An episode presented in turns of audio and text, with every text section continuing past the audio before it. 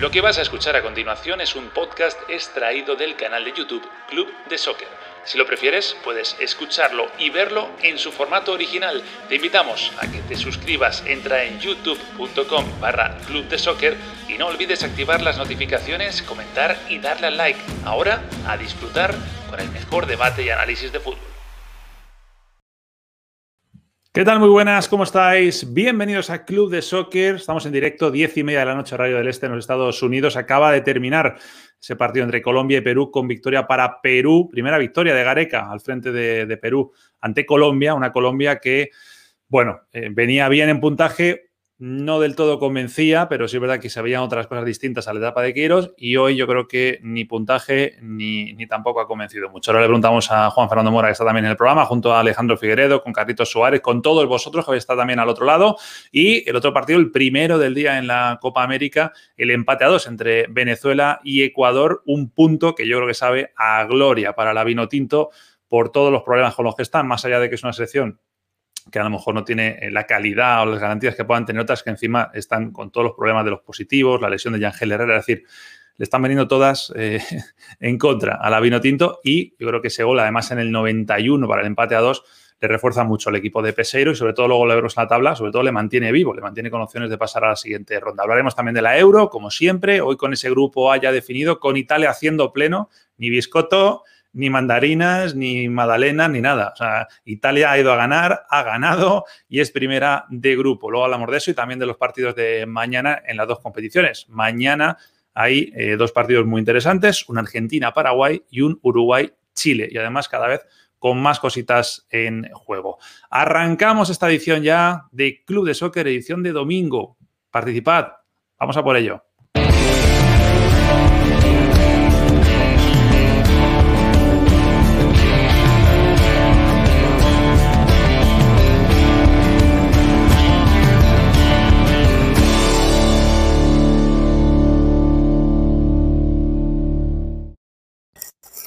Vamos, Juan Fernando Mora, Carlitos Suárez y Alejandro Figueredo, como siempre, desde el barco del amor. Muy buenas. ¿Qué tal, chicos? ¿Cómo les va? Buenas noches, jóvenes. Un placer saludarlos. Padres, jóvenes. Jóvenes. Padres, sí, sí, sí. Todos padres aquí, ¿eh? Muy bien. Feliz día para todos. Feliz y para, día para todos, todos los que nos ven. Sí, señor. Exactamente. Muy bien. Creo que Perú sigue siendo papá de Colombia en la, en, en la Copa América. Hace rato que Colombia no puede con Perú en Copa América, oiga. ¿Cuál fue la última? ¿La, de la, la del centenario que, que ganaron en penaltis bueno, Colombia? Yo ¿cuál fue? No sé, pero hay una serie de resultados que no, en los que Colombia hace rato como que no ha podido con Perú. Pero hmm. bueno, hay gente más experta en eso. Lo que, lo que me gusta es que no, no, no es nada fácil pronosticar, ¿eh? En Copa América, salvo los partidos de Brasil, el resto son una moneda al aire en muchos, en muchos casos. Bueno, vamos a analizarlo de una, pero antes, como siempre, decirle a todo el mundo que, pues alguien no se ha enterado ya, que imagino que no, que habrá mucha gente y si no todos ya lo saben, que estamos todos los días, todos, uno detrás de otro. Desde que empezamos el día diez de junio hasta el once de julio son treinta y dos programas seguidos. Cuando haya Copa América, como hoy, diez y media de la noche. Cuando no haya Copa América, siete y media de la noche. Todos son horarios del este y que aparte de en el canal de YouTube también nos podéis ver en televisión. Seguramente nos estás viendo ahora también por la tele. Hola a la gente de I B C y hola a la gente de beIN Sports. Los de beIN Sports en Estados Unidos, los de I B C en toda Latinoamérica y también en Centroamérica. Y, por supuesto, Betzfire, nuestro compañero de viaje en este mes de locos, con nuestros pronósticos ¿eh? o intentos de pronósticos. Eh, hoy tengo una noticia que daros, chicos. Hoy no tenemos ningún tipster profesional, así que vamos a ser nosotros ah. los que aconsejemos a la gente. Quizás Ay, mañana no haya programa. ¿eh? Dios. Bueno. Ay, bendito. No nos hagan caso. Hagan, hacen todo lo contrario de lo que vamos a decir nosotros. Puede ser muy fácil. ¿Y qué dice Alejandro? ¿Está de acuerdo? Sí, tocó. Siempre estoy de acuerdo. Figueredo siempre da buenos consejos, pero siempre estoy de acuerdo.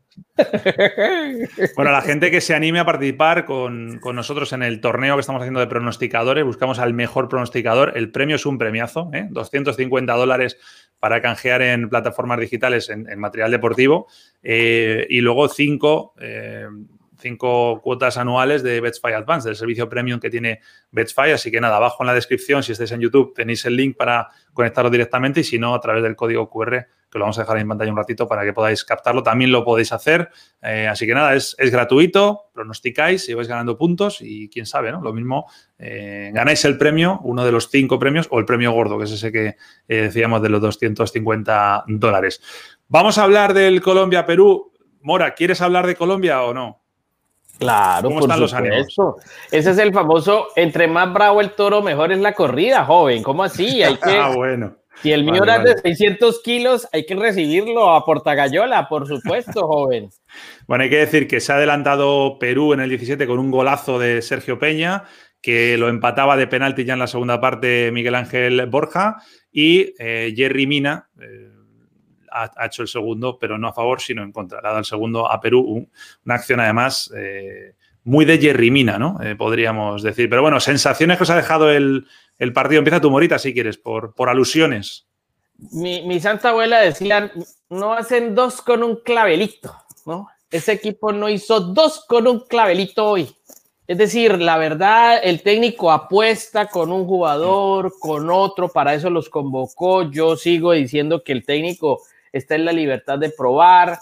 A mí personalmente no me gustan los dos centrales en el momento en el que están. Tecillo a mí no me parece que sea un lateral izquierdo de garantías. Hoy le dan la posibilidad a Sebastián Pérez, tampoco funciona. Y en ataque, pues, difícil con Zapata, que sigue muy ansioso. Borja hace lo que puede. Cardona a cuentagotas. La verdad que la falla es multiorgánica en la selección, en la selección colombiana, pues. Y Perú con muy poco, ordenadito, táctico, allí se encuentra también un, un autogol, pero eso es producto también de atacar, de hacer alguna que otra cosa interesante. Cuadrado a veces se excede la individualidad. Yo creo que, no sé, el técnico lo intenta, pero también al final los jugadores son los que definen. Pero aquí hay responsabilidad mutua en absoluto. Y yo sí voy a decir algo con todo respeto. No sigan pidiendo a James, no sigan pidiendo a Quintero, no están en la convocatoria, los que están allí tienen que resolver y punto. Bueno, el que asume eso ahora es, es Cardona, ¿no? El que asume, el, el muñeco al que sí, todo el mundo Cardona, la es a Cardona, tiene ¿no? que ser, no sé, ahí improvisa Chará de medio, de, de enganche, de pronto entra este muchacho capaz de a, a ver si hace algo. Es decir, no podemos hablar del que no está, hablemos de los que están. El señor los convocó, no se pudieron sumar a la concentración por A, B o C, ya no están. No los pidan más. Es decir, es tema de los que están ahí. Venga, Carlitos, pide a James. No, no, yo no, no, no, no lo si pido. Tienes, a no, ver si no, tienes valor, venga, pídelo. No, no, no, no, no, no lo pido. Yo estoy de acuerdo con, con, con Juan Fernando. Yo siento que, que Colombia está en esa fase de construcción y estas, cosas, y estas cosas pueden pasar. Digo, por dentro de todo tiene ese colchón de, de los cuatro puntos que prácticamente ya lo tiene en la próxima ronda. Claro, evidentemente no es lo mismo clasificar segundo que clasificar de cuarto, ¿no? Digo, por los rivales que te pueden tocar en la, en la próxima ronda y cómo puede estar el otro grupo. Lo bueno que tienen lo de este grupo es que te libras de Brasil, esa es la gran ventaja. Eh, exactamente, pero, pero bueno, yo tampoco quisiera encontrarme con, con el primero del otro grupo, ¿no? Eh, lo cierto es que eh, el otro día dominó, jugó muy un gran partido, fue mucho mejor que Venezuela, se encontró con Wilker Fariñez. El día anterior frente a Ecuador se vio dominado por Ecuador y terminó consiguiendo el partido por, un, por una, una pelota quieta. Y hoy yo no siento que se fue dominado por Perú, pero sí siento que fue mejor en el partido, pero que esa última jugada eh, no la termina de concretar. Como bien decía Juan Fernando, hay una ansiedad, pero yo no creo que solo de Zapata, porque esta vez le tocó al a, a, a, a propio Borja ser titular. La misma ansiedad la tiene Santos Borré, la misma ansiedad la tiene Muriel, la misma ansiedad la sufrieron frente a Venezuela. Algo pasa en el último, en, en el último pase, en la conexión entre medio campo y, y, y por supuesto ataque, para que el equipo no responda, porque el otro día sí, Wilker fue la figura, estamos todos de acuerdo, pero también hay que hacer autocrítica, porque de ocho pelotas no lograron meter una, es decir, por, por más buen trabajo que haya hecho Wilker, no... Es cierto que Colombia no las metiendo y la falta de goles realmente preocupante. Un poco la, la sensación, perdona Figue, que apunto una cosa muy rápida, es mi, mi impresión, ¿eh? Contra Venezuela yo creo que estuvo bien Colombia, pero solo se empató, ensalzando la figura de Fariñez. Contra Ecuador yo creo que no se estuvo tan bien, pero se ganó, es que lo que decía un poco antes, ¿no? Hoy ni se gana, ni se, ni, ni se convence, digamos, ¿no? Sí, y hay que hablar de Perú también, ¿no? Eh, sí. Porque en definitiva es meritorio lo que hace Perú, con un Lapadula que me parece que se está...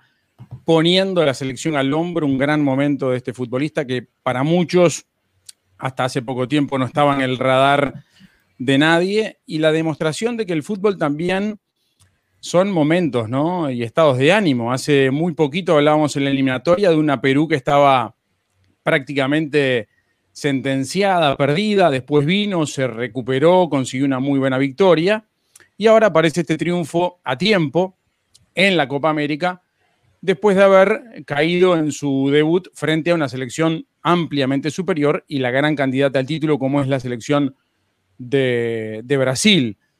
Por eso yo creo que hay que hablar también de, de Perú, ¿no? De, más allá de que el gol de la victoria llega a través de un gol en contra de Yerry Mina, me parece que es destacado lo que ha logrado el equipo de Gareca en la, en la noche de hoy. Y sobre todo el mérito, Ale, y yo cierro con Perú, porque yo a Perú, eh, evidentemente Venezuela es el, el, el candidato a, a no clasificar, aunque ya vamos a hablar de Venezuela y bueno, lo que hizo frente sí. a Ecuador, sí, por eso... Veremos, digo, pero por la cantidad de contratiempos, por la calidad del plantel, etcétera. Pero es que Perú llega con muchas bajas a esta, a esta, a esta contienda. Y el partido contra Brasil, es cierto, lo puede perder, pero es que no, no compitió en ese partido frente, frente a Brasil. Y hoy hay un lavado de imagen eh, y, y con un liderazgo de, de un Lapadula. Digo, este equipo siente mucho cuando no está Pablo Guerrero, tampoco está Ruiz Díaz. Las bajas que tiene son importantes. Edison Flores está perdiendo futbolistas que han sido fundamentales en Perú y lo está sacando, hoy lo saca a flote y lo mete a... ¿eh? Es que hoy, Ojo, hoy Perú, ha sido, Perú ¿eh? ha sido capaz de evolucionar dentro del mismo partido porque cuando hace el primer gol, si os fijáis, Perú se echa atrás, claro. Pero cuando hace el segundo no. Se han dado cuenta del error de que si haces el gol te echas atrás, al final te acaba Correcto. aplastando un equipo. Y en el segundo, ¿no? En el segundo han seguido atacando y ahí es donde Colombia, más lejos de tu área, pues te va a hacer menos daño. Digamos. Pero mira que ahí es donde cobra importancia. Yo, yo entiendo lo de, lo, de, lo, de, lo de Alejandro de Lapadula, pero más atrás de Lapadula hay dos jugadores muy claves que son Cueva y Tapia. Cueva y Tapia, y, so, y hablo de este último que es el volante de recuperación del Celta de Vigo. A Yotun no le sumas ahí, ¿no? ¿A quién? A Yotun. Bueno, Yotun sí, también, también, porque sí, sí, Yotun hace parte del primer remate claro. que pega en el palo, que pega en el palo y luego el rebote para que Peña marque su primer gol en, en Copa América. Pero, pero digo yo, esa clase de futbolistas son los que te generan un equilibrio, te dan fortaleza en el andamio, en la estructura, en la columna vertebral de Gareca, de un Gareca que estaba necesitado de esto, de este, de, de, de un resultado así como para no, no generar credibilidad porque él ya la tiene, sino porque en, en, en, en, como estamos viviendo en el mundo del fútbol de urgencias, ¿no? Entonces ahora el enfermo es Colombia y hay que llevarlo a, a cuidados intensivos porque no encuentra una recuperación y tal, y mañana será, y Venezuela estaba en cuidados intensivos y ahora ya no. Mora, Colombia es muy dado a eso, ¿eh? Colombia es muy dado a cuando van bien las cosas, ensalzarse mucho. Es que tiene una uno no puede no perder, uno no puede perder el camino todo, y el exitismo. Uno no puede estar viviendo del Yo en Colombia lo veo, más, lo veo más acrecentado. Yo creo que, que, que o sea, lo de la salida de Quiros yo creo que calma un poquito ese ánimo, ¿no? De efusividad para lo bueno y para lo malo.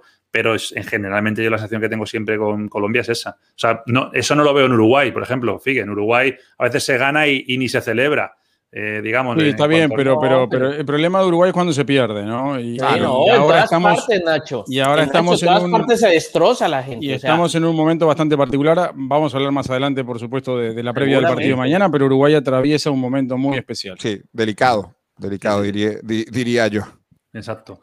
Bueno, eh, vamos a ver cómo queda entonces eh, la próxima jornada. Es Colombia-Brasil, ¿no, Morita?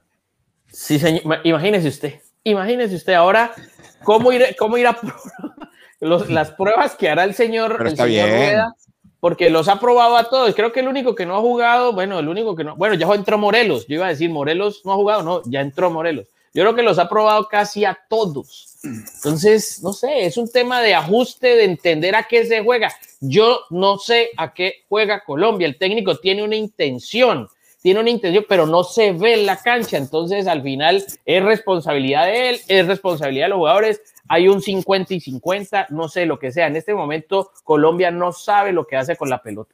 Vamos a hacer una transición al otro partido, viendo cómo queda el grupo. Eh, así nos sirve para enganchar también el de Venezuela. Brasil, sin jugar hoy, sigue líder, seis puntos. Le podía haber eh, sobrepasado a Colombia, pero con la derrota le favorece mucho a la canariña. Colombia, cuatro puntos. Perú tiene tres. Perú pega un salto enorme. Venezuela tiene dos y Ecuador tiene uno. Ya han puntuado todos, que eso que me parece que también es digno de destacar, cosa que en el otro grupo, por ejemplo, eh, no sucede. Eh, vamos a hablar de ese partido de Venezuela.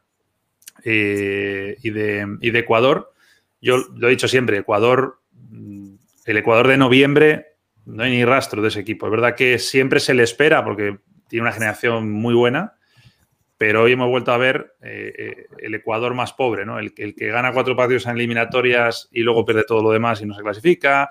Es decir, y luego poner muy en valor, ¿no, Carlitos? Lo de, lo de Venezuela. Sí, me hace mucha claro. gracia lo que ha hecho hoy Chapela en el grupo, ¿eh? La, mira, la copizuela. Mira, y te digo, y te digo que el mérito que tiene es porque cuando Peseiro plantea el partido va con los mismos jugadores, eh, prácticamente hizo solamente un par de cambios, pero con el mismo esquema que jugó frente a Brasil y frente a Colombia. Venezuela salió a no perder el partido. Y se encontró en el partido algunos espacios, algunos huecos para finalmente contratar. Venezuela no había tenido un solo tiro al arco en los dos partidos, ¿eh? No había cruzado la media cancha. Es, eso es la gran verdad. Y, y parte por no solamente el, el, el planteamiento, es por el esquema táctico que venía usando. Sale con el mismo esquema táctico a defenderse frente a Ecuador, pero se da cuenta en pleno partido que eh, Ecuador deja espacios, que Ecuador lo domina, que lo pelotea, pero que también puede aprovecharlo. A, a la primera que llega Aristigueta, me parece que ya hay reacción y empiezan a atreverse los volantes venezolanos. Cristian Cáceres tuvo una ocasión muy clara de gol para poder abrir el partido. Luego el Brujo Martínez, que tuvo un partido fantástico. Es un muchacho que, ojo con, con él, cuando vuelvan las eliminatorias, este muchacho precisamente que juega en la M L S, que es un espectáculo. No ¡Qué recuperación! No, tiene, bru tiene Brujo, Mago, tiene un santo que es Wilker. Bueno, esa gana partido. Tiene, sí, tiene, tiene, tiene, tiene todo. Tienen que echar mano a ellos, ¿no? Con todo lo que les está pasando, ¿no? Porque además de todo lo que ocurrió con el tema del COVID, que, que tarde o temprano pasa, eh, el golpe de perder a Yangel Herrera es un golpe muy grande, ¿no? Totalmente. Porque, sin duda, una lesión seria que lo, lo margina de la Copa América. Eh, un jugador de un gran momento en el fútbol español, es decir...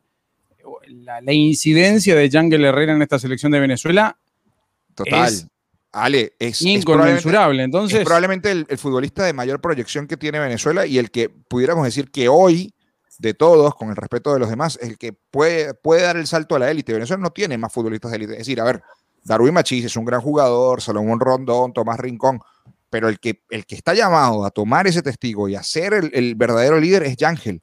Y, y la baja es tremenda, pero, pero rápidamente, analizando lo, de, lo del partido frente a Ecuador, se da cuenta de esto eh, Peseiro, y a partir de allí eh, el partido empieza a, a, a tener otra dinámica, y, y lo buscó Venezuela, a, a pesar de, de los jugadores que tenía en cancha. Eh, me alegró mucho eh, ver los cambios, me alegró mucho el, el, el, el, el bueno, la actuación del equipo venezolano en general, eh, bueno, respondiendo a que estos muchachos tienen un valor enorme y su papel ha sido muy digno, pase lo que pase. El objetivo de Venezuela, evidentemente, yo sé que son cuatro de cinco, pero el gran objetivo de Venezuela es ir a una Copa del Mundo, no es figurar en esta Copa América. Si cumple, si llega a pasar, porque el domingo tiene una gran final frente a Perú, esa va a ser su final, ya con jugadores que mañana, si salen negativos, deberían estar recuperados y quizás algunos vean minutos en ese partido, habrá que ver porque estuvieron diez días aislados, uh-huh. Habrá que ver si con el alta médica, cómo están, si pueden jugar. Estos muchachos se lo han ganado. Es decir, esto, ¿quién, mí, lo saca? A, ¿quién lo saca a estos muchachos? Sí, pero, pero, a, eh, a, profe, ya, ya, ya voy contigo, pero siguiendo la línea de lo que decía Carlitos, es cierto que el objetivo es la Copa del Mundo, pero es muy importante para una selección como Venezuela utilizar esta Copa América para claro. ganar, ganar rodaje, ganar tiempo de trabajo. Porque no tuvo ¿no? amistosos, es que eso, es que exactamente. A eso me iba a referir. Es que yo creo que una, es una lección de, deport, de, de, de deportividad muy grande la que nos entrega Venezuela a muchas de las selecciones que están pidiendo a los ausentes. Están aprendiendo a jugar los venezolanos sin grandes figuras, porque es que la gente se va. Las empresas se van, la, la gente se va y las empresas continúan. Es decir, esta Venezuela está aprendiendo a sobrevivir en medio de las dificultades, sin, sin Herrera, sin Machís, sin Rondón, sin Rincón, sin, sin mucha gente importante, sí, sí, sí. sin Soteldo. Es decir, le cuesta, pero claro nueva, que le cuesta. Totalmente. Pero igual hay que decir que con pundonor y con otras herramientas y tal vez con otros jugadores que están ahí, que necesitan sacar ese talento a flote, que lo tienen por ahí escondido, están demostrando, hombre, un, con un poquito de creerse a sí mismo, de tener amor propio, también pueden sacar adelante proyectos. Entonces yo sí creo que esta Venezuela, ojo, cuando regresen estos que, está, que son ausentes, más los que están ahora, Ese, ese es un gran eh, proyecto de mejora que tiene el conjunto del señor Peseiro, si continúa Peseiro al frente del equipo. De, de Ecuador, por cierto, bueno, los goles no hemos hecho, Eduardo Preciado en el treinta y nueve adelantaba Ecuador, el empate de Edson Castillo, luego Gonzalo Plata con una cabalgada wow. estilo Mbappé, aunque luego se le ha quedado el balón enganchado. Pero y yo tengo una duda ahí con una mano que hubo en, en la sí, jugada, verdad, un rebote, hecho. pero no, no quisiera profundizar porque la verdad te, lo que tengo es duda. Iba, iba a decir lo del tema de, de Ecuador, ¿no? Un poco por redondear el tema eh, que decía yo antes. Está claro que no es un equipo fiable, o sea, sabemos todos lo que puede dar de sí, pero no es fiable. Que es verdad que hay un relevo generacional que es real, que están ahí, que hay gente de mucho valor, el propio Gonzalo Plata, por ejemplo. Uf, qué jugador. Pero, pero ¿qué le falla, qué, qué le falta a Ecuador? Es que no, no, y llama la atención, llama la atención el bajón con respecto a cómo había arrancado la eliminatoria, ¿no? Exacto. Es verdad que han pasado muchos meses, ¿eh? Eso es cierto, sí. Pero no me parece un motivo para justificar que el equipo no esté bien.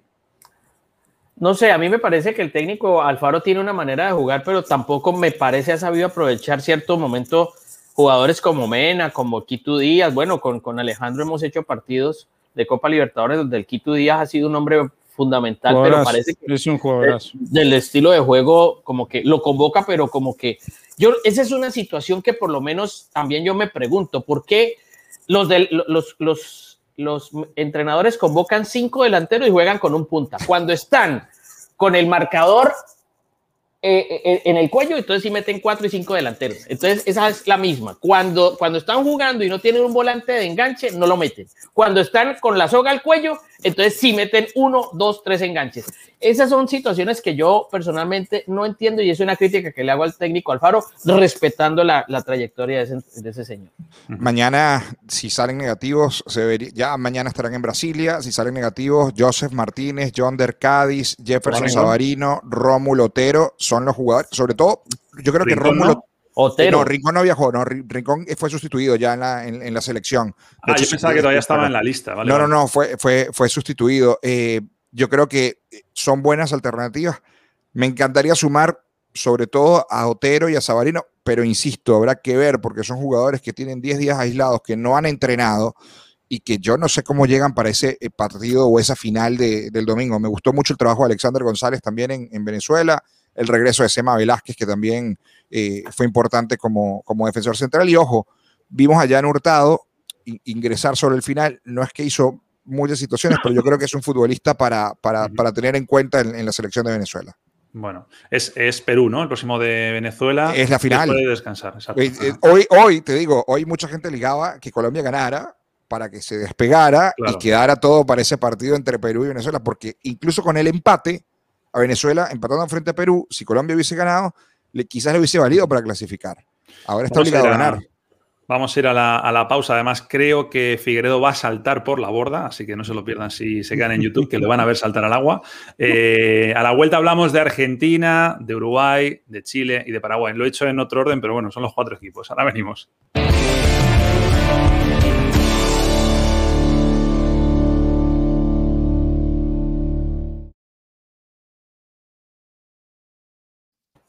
Venga, tele en directo, Figue. ¿Vas a hacer el cambio? Ahí está. Perfecto. Estamos conociendo las ah, instalaciones vale. del barco del amor. Ah, va el barco, ¿ah? ¿eh? ¿Te corto? Ah, vale, vale, espera. Bueno, ahora le vamos a ver en su nueva ubicación. ¿El barco del amor? El, el, claro, él está en su camarote, en el barquito de, del amor. Está ahí en, atracado en la bahía de Miami, amigos. Bueno, eh... estamos mucha gente Frank, hoy, ¿no? Estamos más de quinientas personas, ¿eh? Vamos Hay que a felicitar si... a Frank, ¿no? A Frank, ¿Eh? a Frank, ¿no? Que logró, logró trabajar ahora, está haciendo los partidos de Copa América, ¿no? Por Twitch. Sí, está, está relatándolos bueno. para, para España. En España la Copa América la, la van a dar a través de Twitch, a través del canal de Ibai Llanos. ¿Sí? Hicieron... Ah, sí, sí, sí. sí, sí. Eh, Pero eso el primer día, digamos que no fue compran, muy buena ¿cierto? la experiencia, ¿no? Pero ahora ¿Eso se compran esos derechos, Nacho? Sí, claro, ¿no? No sé qué ha pasado. No quiero decirlo porque no quiero meter la pata. Claro. No ha habido ningún acuerdo con ninguna televisión, ni con ninguna plataforma, ni nada es de un, esto. Es un crack, Fran. Es sí, un sí. crack. Muy bien por Fran. Porque sí, ahora, sí. además, ahora... Ya, ya, no, ya, ¿sabes ya, lo mejor de todo? Que antes por la hora no le podíamos engañar. Y ahora ya no tiene excusa porque va a estar claro. despierto. Listo, perfecto. Y ahora va a poder estar en la noche aquí. Lo podemos claro, evitar. Claro. Por eso, por eso. Así que nada, bueno, avisar a todo el mundo que estamos en la pausa, que veo que somos mucha gente ahora. Los que estéis conectados, si alguno no está suscrito o si ha cometido ese pecado, todavía podéis salir de él, darle a suscribiros, ¿eh? y, y, y así estáis, estáis al, al tanto de los días que, que estamos sacando los directos, que son todos los días, pero bueno, a las horas y demás. Y, y hoy no tenemos a ningún tipster, a ningún pronosticador profesional de Betzfire, nos va a tocar hacerlo a nosotros. Ay, ay, ay. Y tiene, tiene, su, tiene su gracia esto, ¿no? O sea... No, no, yo no mañana, no, cuando veamos que no damos ni una. Debo decir que los de, los de Betzfire, los que estamos metiendo, no, no llevo el, no lo estoy anotando, ¿eh? Pero el porcentaje de acierto es muy alto, ¿eh? Yo creo que debe estar en setenta por ciento de acierto, más o menos. Pero de ellos. Claro, de... claro, claro. Ah, no, okay. Nosotros no.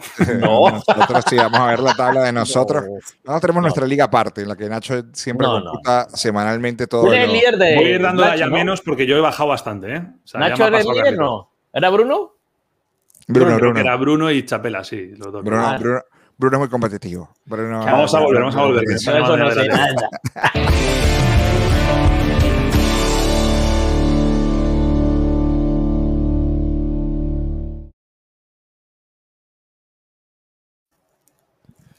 Venga, ya estamos de vuelta. Vamos a hablar de ese Argentina-Paraguay, en lo que recuperamos a, a Ale, que está ahí, ha saltado a, por la borda y está nadando detrás del barco ahora. Le tirará a usar la vida, ¿no? Algo. Exacto, exacto. Vamos a empezar con el Argentina-Paraguay. Eh, eh, es verdad que a Argentina tampoco le podemos criticar mucho, pero si ahora mismo nos dijeran cómo creéis que va a ser el partido de mañana, yo diría Argentina empieza muy bien, marca un gol, pierde la pelota y al final a lo mejor empata Paraguay, ¿no? Bueno, ha sido el libreto, ¿no? De, de los últimos partidos de, de Argentina. Pero a mí me gustó mucho la última presentación frente a Uruguay. ¿Y sabes por qué me gustó? Por el desempeño de, de, de Guido Rodríguez. Eh, es cierto que, que Paredes eh, ha jugado en el último tiempo como cinco con Rodrigo de Paul y me parece que uno de los principales problemas de Argentina es que no tiene un cinco natural. Paredes en París Saint-Germain no juega de cinco. Al lado juega Idrissa Ganaguellé en esa posición. Le ha tocado jugar de cinco en liga en los partidos menores, contra el Brest o el Amiens o con los I G C, pero no es su posición natural. Y Guido Rodríguez sí lo es. Se presenta un, un, un, un problema bonito dentro de, de la selección argentina porque ¿cómo lo sientas?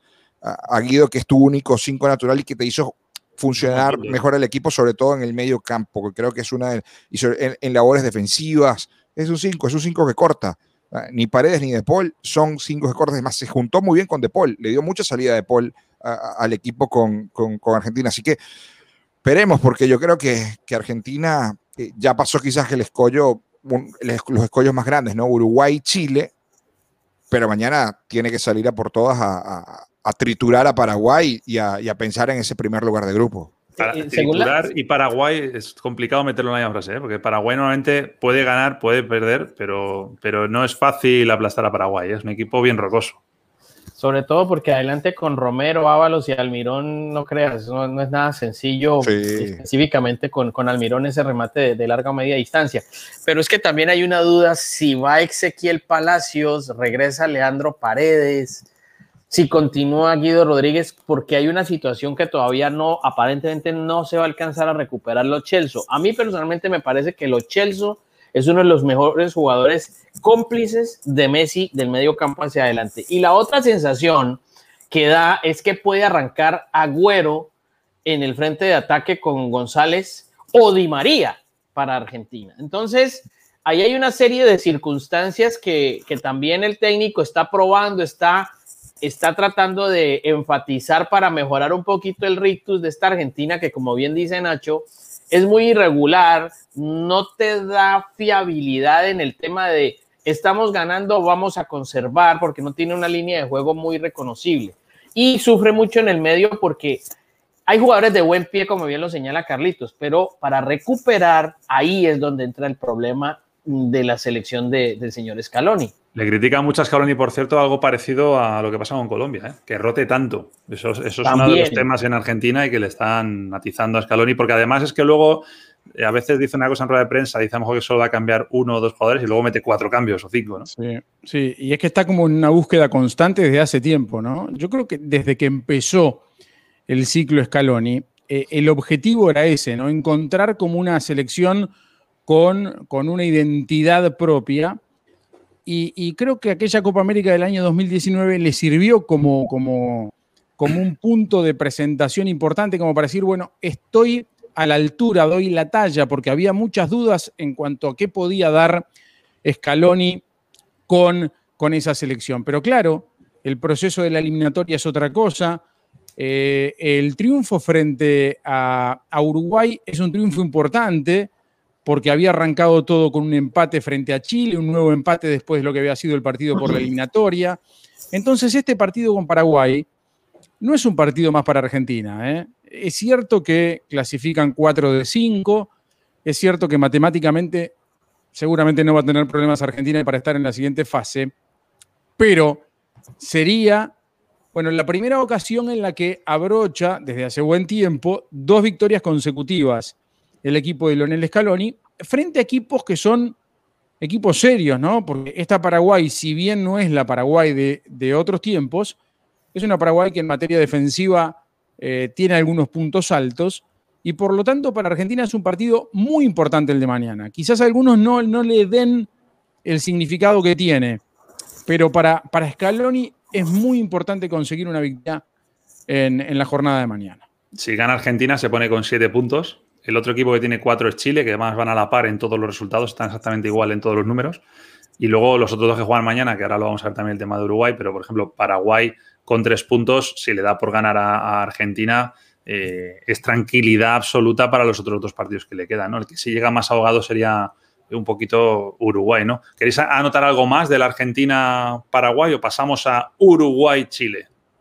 No, yo creo que deberíamos, deberíamos pasar. Yo, yo insisto con el tema de, de, del cinco. ¿Qué pasa el peluquero?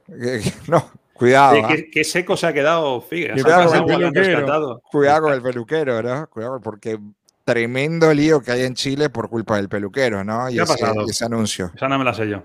Ah, no. sí, sí, hay un comunicado de la Federación Chilena eh, aceptando Uf. que se rompió la burbuja, ¿no? De alguna manera, uh. con el hecho de que ingresó el peluquero, que dicen tenía P C R negativo. Ya los resultados que se hicieron a, a los jugadores también dio negativo, pero hay una multa económica impuesta por la federación. Por un momento estaba en el ambiente de que había pasado algo más que la presencia del peluquero. Lazarte dio una conferencia de prensa y, bueno, desmintió algunas versiones que hablaban del ingreso de otras personas, además de, del peluquero. A la y de una posible de, renuncia, ¿no, Ale? Porque Paraguay, claro. Además, se, se habló de que la renuncia del peluquero. No, renuncia, no, no, de, renuncia de, de todo el cuerpo técnico. De, de todo el cuerpo técnico. A, a través de este rumor, como bien dice Ale, se levantó todo una, eh, bueno, todo un tema, eh, una situación en, en redes sociales, y se dijo que Lazarte hoy iba a renunciar a su cargo no, por el acto de indisciplina de los jugadores. Lo que pasa es que el antecedente de los jugadores chilenos claro, en, claro. En, en esas competiciones, yo lo que creo que hoy sí fueron bastante responsables. Eh, algunos hicieron eco de esta noticia, pero me parece correcto que también hayan salido otros a, a aclararlo, ¿no? Porque uh-huh. fue un rumor. Al final eh, no, fue, no, no había nadie allí. En estas burbujas es muy complicado poder meterse en esos, en esos menesteres. Yo estuve en Copa América en dos mil siete, cuando hubo un escándalo, y yo estaba en el hotel de, de, de Chile en, en el dos mil siete en Puerto La Cruz, en Venezuela. Ese escándalo lo viví yo, y hoy lo puso Rodrigo Vera, un periodista que admiro mucho en Twitter en Chile. Fue un escándalo, no se imaginan lo que, lo que, lo que sucedió esa noche. Bueno, pero allí pasó, estábamos pasó periodistas lo que pasó para verlo. Con Arturo Vidal, pasó lo que claro. pasó con Arturo Vidal en plena Copa América de Chile, claro. en el dos mil quince. Claro. ¿No? El Ferrari, el casino y demás. Pero claro, hoy, claro. hoy, hoy, hoy aparecieron rumores. Entonces, y sí, y lo que pasa es que estaba involucrado en este caso dicho, y hablaron ¿no? incluso de mujeres que, que habían metido. Se bueno, quema con leche la vaca y llora, ¿no? Correcto. Lo del peluquero me, me estaba riendo porque no tiene que ver, porque es otro deporte, es otro tipo de organización, pero sabéis que el año pasado, cuando la N B A organizó la burbuja de Orlando, eh, organizaron una, una peluquería dentro del, de la burbuja para que los jugadores fueran, porque se veían que iba a venir el problema este. Y entonces había una, una barbería, digamos, dentro de la burbuja de Orlando a la que iban los jugadores N B A a cortarse el pelo, a afeitarse, lo que fuera. Eh, Sin embargo, este año, cuando fue el All-Star en Atlanta, hay dos jugadores que no pueden acudir porque habían ido al peluquero el día anterior y el peluquero había dado positivo. O sea, que el tema peluqueros eh, hay que tener cuidado, ¿no? Con el mundo, mundo burbuja. Pero bueno. Ser responsable eh, con la noticia, ¿no? Porque se, se, se dieron tantos rumores que, que al final nadie estaba allí. ¿Y en Uruguay al final va a jugar Vecino y de Arrascaeta o no? Pues esas cosas no pasan en Uruguay, Figue, ¿eh? No, en eh, Uruguay puede haber problemas de muchos tipos, pero, bueno, pero que en los Uruguay nos compramos. Vayan... Sí, en Uruguay nos compramos el problema del asado, ¿te acordás? En la eliminatoria, ¿no? Ah, pero más tranquilo el asado. Con la ola de contagio. Fue, fue el, distinto, el, pero no. El bautizazo y Puerto La Cruz y todos los antecedentes de la selección no, chilena. No, no. En ese caso, Uruguay la verdad que está, está, está por fuera de todo eso. Bueno, eh, el momento de Uruguay ha determinado que Tabárez meta mano en el equipo. Eh, uh. Ya hoy reconoció el técnico que va a haber cambios. Habló públicamente de la preocupación por la ausencia del gol y sobre todo de cómo eh, bueno, proveer a las dos figuras que tienen ataque Uruguay, como son Cavani y Suárez, de un juego fluido que le permita de alguna manera... Porque ahí no, ahí no van a ser los cambios, entiendo. O sea, no, ahí van no, a ser Suárez no, y Cavani. No, no. Las, variantes, las variantes van a estar en la mitad de la cancha. Tampoco toca la saga. El equipo para mañana se presume con Muslera en el arco, Giovanni González, Josema, Godín y Viña. Y las variantes vienen en la mitad de la cancha, porque delante van a estar Suárez y Cavani. ¿Sabes? Espera, Estaría... perdona, ¿sabes, ¿sabes por qué te lo digo? Porque dices que va a haber variantes y hoy he visto esta foto. No, no, por esa, esa es de siempre. La y ya me he vuelto esa loco. De siempre. Le encanta. Esa de siempre. Pero esa es la de siempre. Sí, porque Godín es delantero y Suárez... No solo Suárez, ¿eh? No solo Estas... Suárez, que ha habido... Ha habido... Jonathan Rodríguez estuvo en el otro arco. Claro, lo que pasa es que esto es así. Para aquellos que no siguen la realidad de la selección uruguaya, el día previo a los partidos, el entrenamiento termina con lo que ellos llaman el fútbol informal, que es un picadito en, en espacios reducidos, donde, bueno, hay cambio de roles, donde los arqueros juegan como jugadores de campo Exacto. y donde algunos futbolistas van al arco. Y Suárez Exacto. siempre va al arco en uno de los equipos. Los equipos se repiten básicamente porque hay como una suerte de, de guerra de quién gana ese, pique, fútbol, claro. de ese fútbol informal. Pero volviendo al equipo, eh, acompañando... a Suárez y Cavani, eso está eh, claro en ofensiva, las variantes vendrían en la mitad de la cancha. Y aparece la presencia de La Cruz jugando eh, por el carril derecho y de Arrascaeta jugando por el carril izquierdo. Eso es lo que se maneja con Valverde y Vecino. Saldría Bentancur y saldría Torreira del equipo, vuelve Vecino y Valverde. Valverde en una función más como volante interno, como doble cinco, junto a Matías Vecino, donde... Estuvo mejor el otro día, levantó el nivel, es cierto, Valverde cuando estuvo más en la mitad de la cancha que cuando jugaba eh, por, por la banda. Ese es el equipo presumiblemente para, para mañana. Lo importante es que Uruguay tiene que reencontrarse con el gol, ¿no? Ya son cuatro partidos consecutivos que Uruguay no solo no gana, sino que además no convierte un gol y eso se tiene que cortar frente a Chile.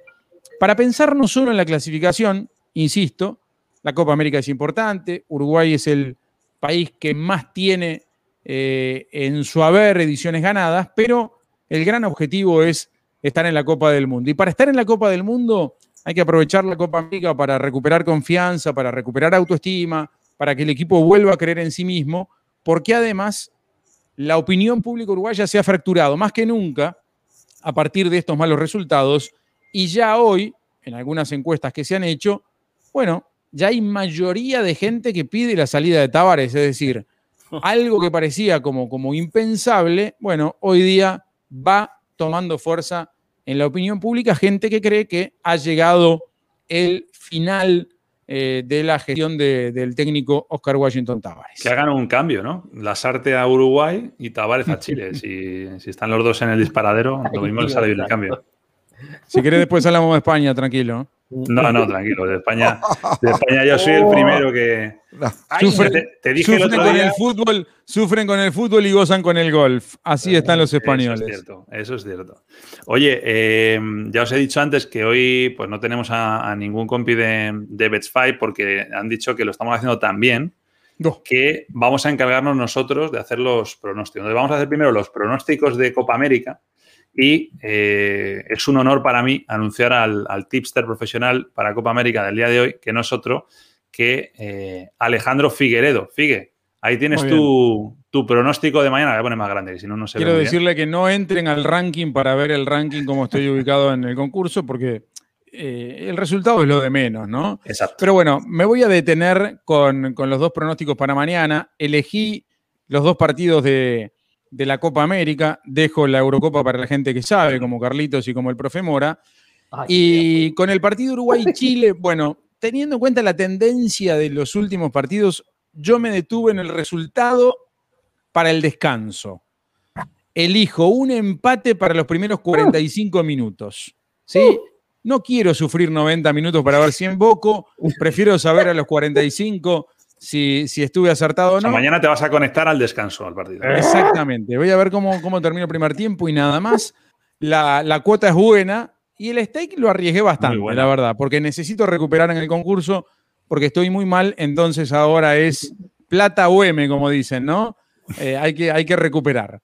Y para el partido Argentina-Paraguay voy por la opción de quién convierte el primer gol, y ahí creo que me decanto por la opción un poquito más lógica, que es la de Argentina, la cuota un poquito más baja, y el stake ahí es un poquito más moderado. Así que arriesgo en uno y soy un poquito más conservador en el otro. Uh-huh. Bueno, el otro especialista en Copa América voy a, voy a ser yo, eh, porque dejo lo de Europa para la gente que sabe, como Mora y, y como Carlitos Suárez. Oiga. Bueno, yo le tiro a lo siguiente. A ver, Uruguay-Chile, eh, Uruguay lleva cuatro partidos sin hacer gol. Chile tampoco es una selección muy goleadora, entonces he ido a lo sencillo. O sea, que haya menos de dos coma cinco goles, es decir, que haya dos goles o menos. O sea, si, si hubiera... Si no hubiera goles, si hubiera un gol o si hubiera dos entre los dos equipos, ganaríamos esta cuota. Yo soy más conservador porque te, tengo menos que arriesgar. Estoy un poquito más arriba en la tabla. Pero la cuota es muy buena, ¿eh? Es uno sesenta y seis. Y luego en el Argentina-Paraguay, yo creo que van a marcar los dos. Argentina marca siempre. Sería raro que no marque mañana. Y Paraguay, cuando sale a buscar el partido, tiene gente arriba que vale la pena. Es decir, no me extrañaría que los dos marquen. Por eso he puesto eso, que la cuota además es buenísima. Me parece que en ese Nachito, me parece que en ese Nachito ¿Sí? te aparece el dedito para abajo mañana. Puede ser, puede ser, puede ser. Pero bueno, eh, vamos a hacer una pausa, venga, y, y a la vuelta hablamos de, de la Euro, de esa Italia que nos tiene uh, enamorados. Hoy me fue bien, hoy me fue bien con los pronósticos, ¿eh? Bien, bien. Venga, ahora venimos.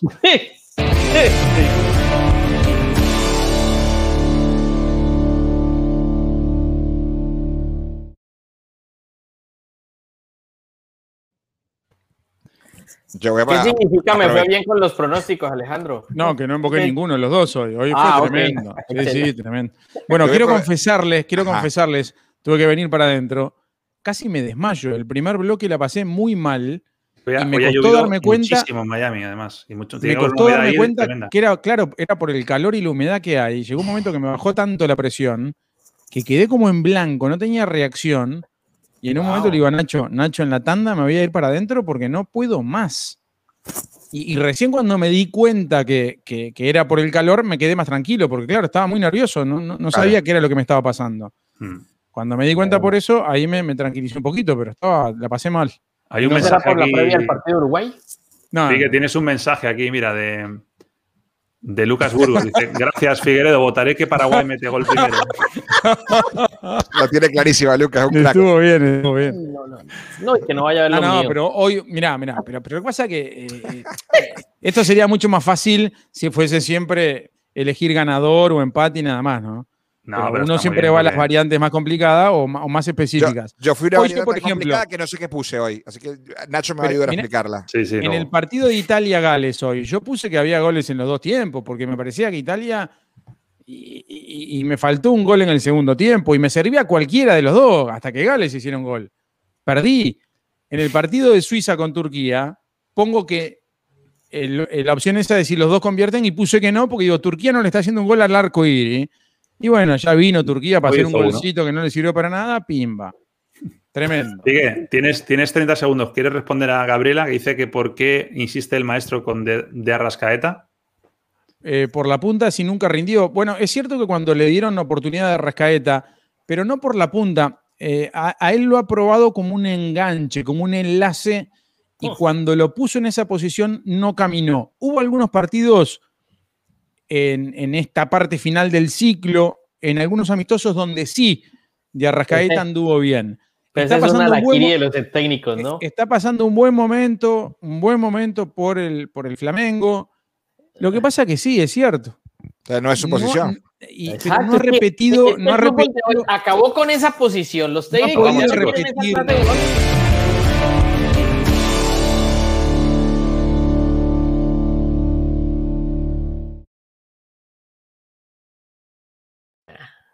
Venga, seguimos. Yo a veces me despisto y el reloj sigue corriendo, el reloj no se despista. Entonces, por eso a veces entramos un poco más tarde. Pero no pasa nada, no pasa nada. Bueno, Italia-Gales. Eh, señores, eh, hoy se hablaba de un posible biscotto. Eh, bueno, ni biscotto ni nada. ¿eh? Italia ha dicho, ¿qué biscotto? O sea, vamos a ir con suplentes y me da igual, ¿no? Ha salido a lo mismo. Es que a mí lo que me apasiona de Italia es, es la manera que tienen de jugar, da igual quién juegue. Es, es un bloque, es un equipo, saben a lo que juegan, son muy intensos. Y hoy Gales, yo creo que Gales iba, Gales iba un poco, pues... No digo de paseo, ¿no? Pero ha ido a ver el Coliseo y esas cosas y, y bueno, no sabe qué hemos hecho, pero ¿qué pasa aquí? ¿Y el biscotto dónde está? Sí, ¿no? Ellos esperaban, se, se nota que esperaba a Gales, quizás un guiño de Italia y... No sé por qué me da que ha, ha podido ser Bale el que, el que dijera, tranquilo, si nos van a... ¿no? Sí, vamos a, a, a ver que estos muchachos, y al final del día eh, me impresionó que hasta, hasta cambió Donnarumma, o sea, fue tanto el tema de dar la oportunidad de utilizar eh, suplentes de, de Italia que hasta sacó a Donnarumma, Pucherigu. Eh... Pero bueno, eh, nada más que agregar lo que, lo que contabas, Nacho. Es una máquina Italia, es candidato, eh, lo quiero ver contra un rival serio, pero los números asustan y más uh-huh. que los números, el funcionamiento del equipo. Creo que todos estamos eh, maravillados con lo que está haciendo Mancini con esta selección. Hoy leí a, al famoso mister Chip, ¿no? Primera vez que, que en primera fase de la, de la Eurocopa de la zona final, un equipo mete todos los, los puntos sin recibir goles, ¿no? Este, un dato contundente de esta Italia que a fuerza de esos números, pero sobre todo a fuerza de esa imagen que está transmitiendo, de esa cohesión, de esa fuerza, exacto, bueno, se está convirtiendo en, en, en una de las candidatas, ¿no? A estar en la definición.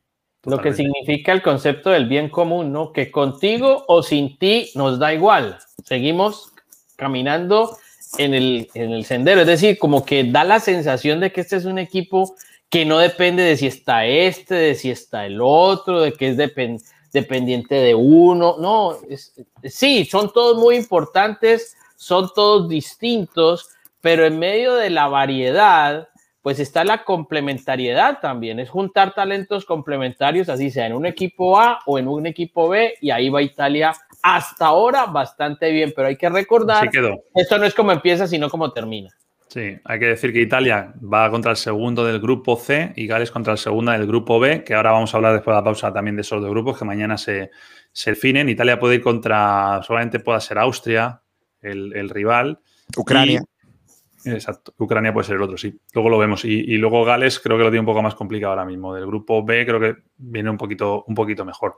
Eh, iba, iba a mencionar algo del Suiza-Turquía, pero a lo mejor a Figue no le apetece mucho. Ese gol de Turquía no, sobró, por, eh. Ese gol por lo que de hemos Turquía hablado sobró. En la pausa, ¿no? No, ese gol de Turquía me sobró, sí, en, en, en, en mi pronóstico de, de Betzfire hoy, la verdad. No lo quería. La verdad que su, Suiza necesitaba algo así para ir con algo de fe a la, a la segunda fase, ¿no? Pero sí, y veremos si se le da, ¿no? Uno piensa que sí, eh, va a estar entre los cuatro mejores terceros, a pesar de que no es oficial. Lo que me decepciona es Turquía, qué pobre sí, a ver, Eurocopa. Eso iba a decir, es, es la decepción oh. de la Eurocopa, ¿no? O, o sí, la sobrevaloramos uh, antes. Eso, la sobrevaloramos, Ale. No, yo para mí es decepción, ¿eh? Yo, para yo mí es decepción, están, ¿eh? Para mí es la decepción de la Eurocopa. Porque por equipo, tienen equipo para pasar de fase en esta por, por nómina, lo que no sabemos pero es que no funciona. Nacho. Solamente Turquía, todos están agotados, el calendario ha sido igual para todos. Lo sí, que eso es cierto. Que, Lo que, pasa no sé. es que, lo que pasa es que llegaron en un momento donde, pues, como dicen por ahí las abuelas, los planetas no están alineados, la situación se cayó, se desfondaron, no sé, tantas cosas, y aparece un muchacho como Shaqiri, que hace rato se le estaba pidiendo protagonismo en esa selección de Suiza, y mire lo que pasa. Entonces, muchacho, también hay que, hay que contar no. que, que el rival hace bien las cosas respecto a una Turquía que se nos desfondó. Es verdad. Bueno, pues eh, hacemos una nueva pausa y ya vamos con los partidos de mañana, que son cuatro. Como digo, mañana se definen el grupo B y el grupo C, así que ahora vemos qué partidos son, qué puede pasar, quién cruza con quién. Mientras vamos a la pausa, y en la pausa, además, Figue va a terminar de contestar lo que antes nos hemos quedado a medias.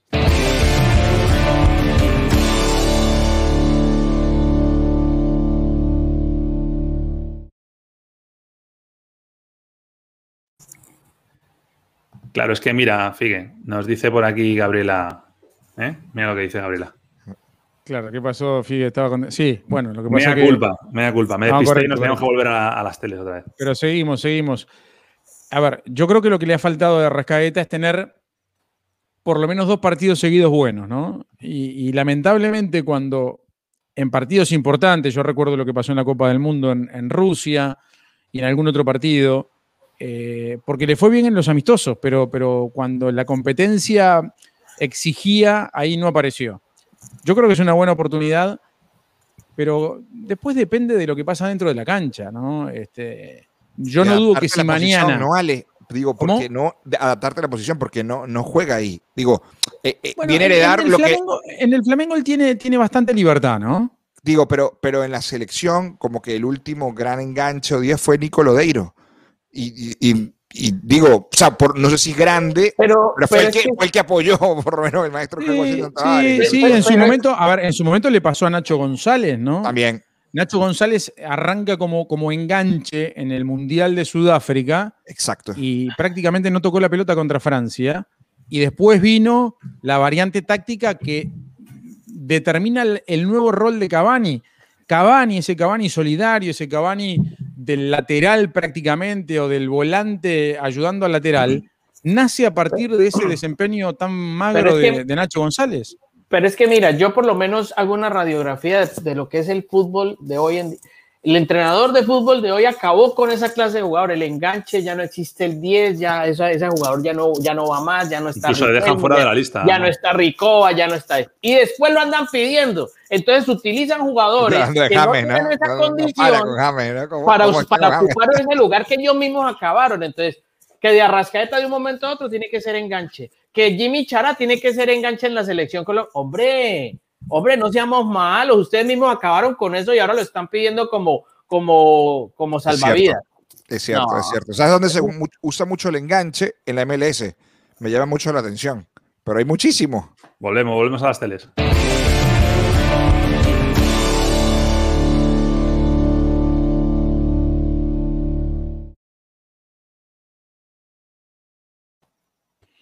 Venga, vamos a ver ese grupo B que mañana se cierra con, con ese partido Finlandia-Bélgica, también el Rusia-Dinamarca. Bélgica ya está clasificado, eh, tiene que afianzar el primer puesto, que lo tiene prácticamente también hecho.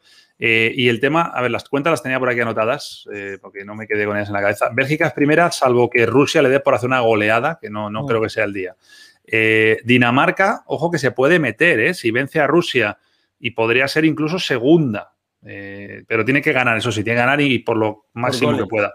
Y luego Finlandia puede hacer historia porque se puede meter en lo que es su primera Eurocopa, se puede meter en la, en, en la fase de cruces, incluso perdiendo se podría meter Finlandia, ¿eh? O sea, puede perder con Bélgica y, y, y podría favorecerle eh, un resultado, por ejemplo, un empate o, o una victoria de Dinamarca por la mínima, por ejemplo. Habría claro, un triple pero, empate pero, pero, pero perdiendo a tres. No depende de sí mismo. Claro. No, claro, exacto.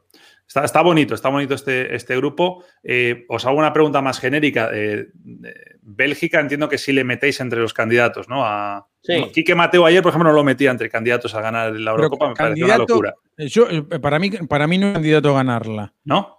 No, para mí no. Para mí es candidata a estar entre las cuatro mejores, pero no es candidata a ganar. Para mí llega a semifinales. Correcto, comparto. O sea, está, está por debajo de Italia para vosotros esta Bélgica. Sí. Para mí está por debajo de Francia, uh. por debajo de Italia y por debajo de Alemania.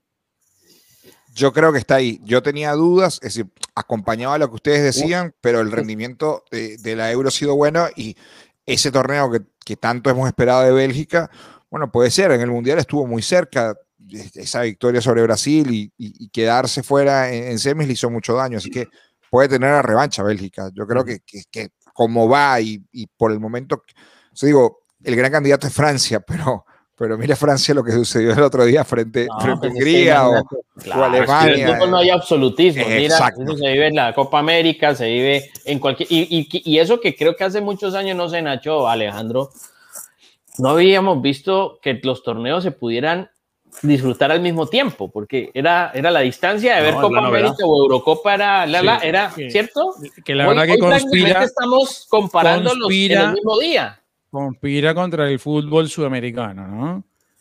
Porque bueno, la verdad que, que pasás del fútbol de la mañana al fútbol de la noche y son dos deportes distintos prácticamente, ¿no? No, pues por todo, por logística, por organización, por calidad técnica. Pero, pero, pero lo que pasa es que lo de la logística es otra cosa y estamos acostumbrados, pero a mí lo que me duele Porque, a ver, es la constatación de la realidad, no es más que eso. Por ¿no? supuesto, es eso. Pero duele porque rompe los ojos, rompe los ojos demasiado. Es decir, vos pasás de, de un partido de la Eurocopa a un partido de la Copa América y es prácticamente ver dos deportes. Pero es que juegas como vives, a, Alejandro. A la, ¿Cómo? Es que juegas como vives. Eso da, eso da para un debate, para, para un programa entero. ¿eh? Nosotros somos Comparte. el nuevo continente. Para cuando volvamos, ¿no? Carlitos, Carlitos, Carlitos, déjate de debate. Carlitos, pronósticos. Mañana estos dos partidos del Grupo B, Finlandia, Bélgica, Rusia, Dinamarca. Mira, Vamos. bueno, obviamente... Obviamente... No vas a aprender mucho, porque el segundo pronóstico no tengo ni idea qué puse. Bélgica en el descanso, lógico, me imagino que, que va no va a tener problema con, con Finlandia, y la confianza con este que está bastante grande porque necesito recuperar. En el Rusia-Dinamarca puse Rusia handicap de resultado de partido. No tengo ni idea qué puse. No tengo ni idea qué puse, así que a, así es. Rusia uno, handicap de Rusia resultado uno. De partido. Creo que eso es que, que Rusia gana eh, por, por, por un, un gol, gol, ¿no? Por un claro. gol. Por un gol de diferencia. ¿Y cómo será que no tengo ni idea que yo he confiado y salvado a Dinamarca durante todo el programa y puse a Rusia? Pero bueno, nada. Te das cuenta, ¿no? Te das lo cuenta curado, que, que, que con gente como esta yo estoy abajo en la clasificación, ¿no? Qué duro. Confiesan, eh. Qué duro. confiesan que no saben lo que pronostican. No, es tremendo. Pues es lo mismo que yo he dicho aquí, no tengo ni idea. Te lo he dicho a Nacho. Bueno, vamos a... Que nos decía antes un amigo que si vamos a hablar de Macedonia del Norte contra Países Bajos, ese no. es el partido más difícil de todos porque es el que cambian los nombres de todos los países. ¿eh? Ya no es Macedonia ni Holanda, ahora es Macedonia del Norte contra Países Bajos. Bueno, aquí las cosas están así. Eh, iba a decir Holanda. Eh, Países Bajos ya está clasificado. Entonces, eh, el empate entre Ucrania y Austria... Es muy parecido al, al otro grupo. Es muy parecido no, no, al otro grupo. No, porque juegan Ucrania contra Austria. Si empatan, se ah, meten correcto. los dos. Correcto. Entonces, se mete, bueno, se mete seguro el que vaya segundo y el tercero con cuatro puntos a lo mejor también, ¿no? Uh-huh. Entonces, de, de aquí, eh, Morita... Y si eh, gana cuenta. Macedonia por goleada... No, Macedonia ya está fuera, está fuera sí, totalmente. Yo sé, yo sé. Morita, yo te sé. quedan ver, treinta segundos. Sorpréndenos. A ver, yo puse que Holanda... Eh, un stake alto y en una cuota de mil doscientos. Bueno, voy por Holanda. Sí, señor, Países o Países Bajos, pues para que no se ofenda la gente. Bien, Ucrania, bien. una apuesta de empate, una apuesta sin empate porque con Yarmolenko y Yarenchuk, yo creo que va bien ahí el joven Shevchenko. Gana Ucrania, pero no, no, no puede empatar. Exacto, exacto. Un stake de seis en una cuota de mil ochocientos, así que vamos que vamos. Vamos en carrera. Vamos bien, que bien. vamos. Bueno, recordad a todo el mundo que ese código cu erre que hay ahí es para que lo agarren con el celular y vayan directamente a nuestro torneo, es gratis, se hacen una cuenta de Betzfire y, y participan. Y, y nosotros, además hay algo garantizado, ¿no? Terminan siempre en el concurso por arriba de Alejandro Por delante Figueredo. de Figueredo, eso lo garantizamos. Adiós, hasta mañana. Chao, chao.